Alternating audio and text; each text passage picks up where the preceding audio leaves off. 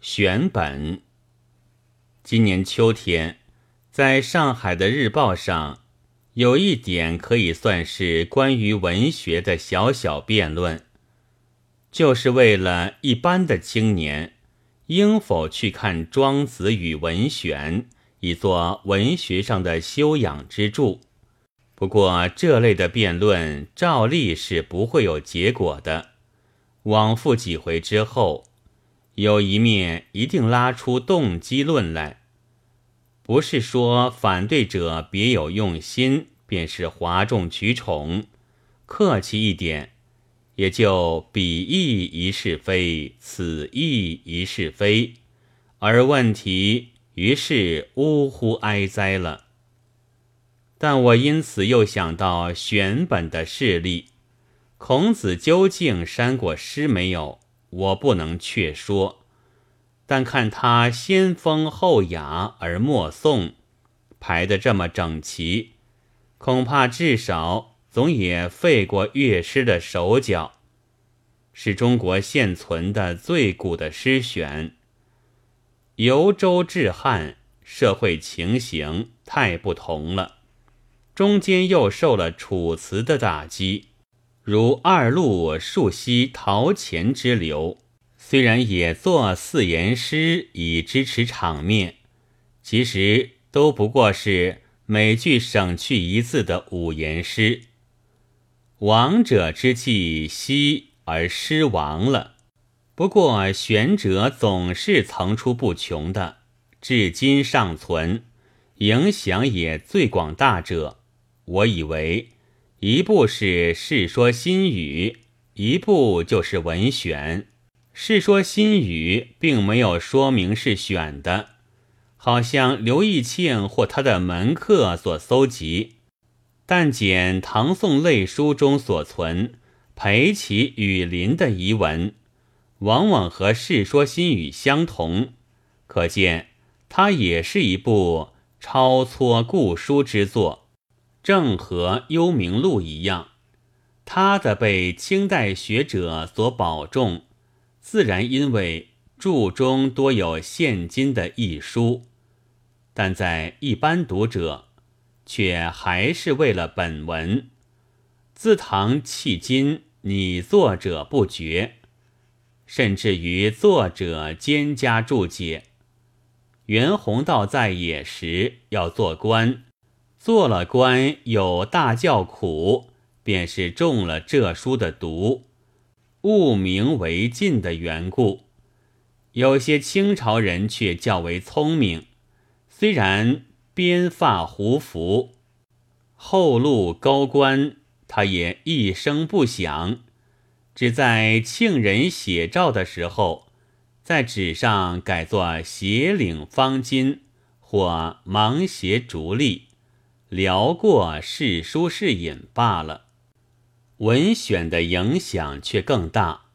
从曹宪至李善加武臣，音讯注释书类之多，远非你《世说新语》可比。那些繁难字面，如草头诸字、水旁、山旁诸字，不断的被摘进历史的文章里面去。五四运动时虽受奚落，得妖孽之称，现在却又很有复辟的趋势了。而《古文观止》也一同渐渐的露了脸。以《古文观止》和《文选》并称，初看好像是可笑的，但是在文学上的影响。两者却一样的不可轻视。凡选本，往往能比所选各家的全集或选家自己的文集更流行，更有作用。册数不多而包罗诸作，固然也是一种原因，但还在尽则有选者的名位。远则凭古人的威灵，读者想从一个有名的选家窥见许多有名作家的作品，所以自汉至梁的作家的文集并残本也仅存十余家。昭明太子集只剩一点几本了，而文选却在的。读古文词类纂者多，读《西报宣全集》的却少。凡是对于文术自有主张的作家，他所赖以发表和留布自己的主张的手段，倒并不在做文心、文则。诗品、诗画，而在出选本。选本可以借古人的文章与自己的意见，博览群集，采其合于自己意见的为一集一法也。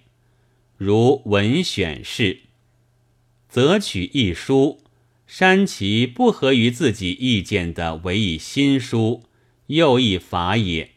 如。唐人万首绝句选士，如此，则读者虽读古人书，却得了选者之意，意见也就逐渐和选者接近，终于就范了。读者的读选本，自以为是由此得了古人文笔的精华的，殊不知却被选者缩小了眼界。即以文选为例吧，没有嵇康家戒，使读者只觉得他是一个愤世嫉俗，好像无端活得不快活的圣人，不收陶钱闲情赋，演去了，他也是一个既取民间子业歌艺，而又具以圣道的于士。选本既经选者所虑过，就总只能吃他所给予的糟或离。况且有时还加以批评，提醒了他之所以为然，而抹杀了他之以为不然处。纵使选者非常糊涂，如《儒林外史》所写的马二先生。游西湖漫无准备，须问路人吃点心，又不知选择，要每样都买一点。由此可见其横文之毫无把握吧。然而他是楚州人，一定要吃楚片，又可见虽是马二先生，也自有其楚片式的标准了。评选的本子，影响于后来的文章的力量是不小的，恐怕还远在名家的专辑之上。我想，这许是研究中国文学史的人们也该留意的吧。十一月二十四日记。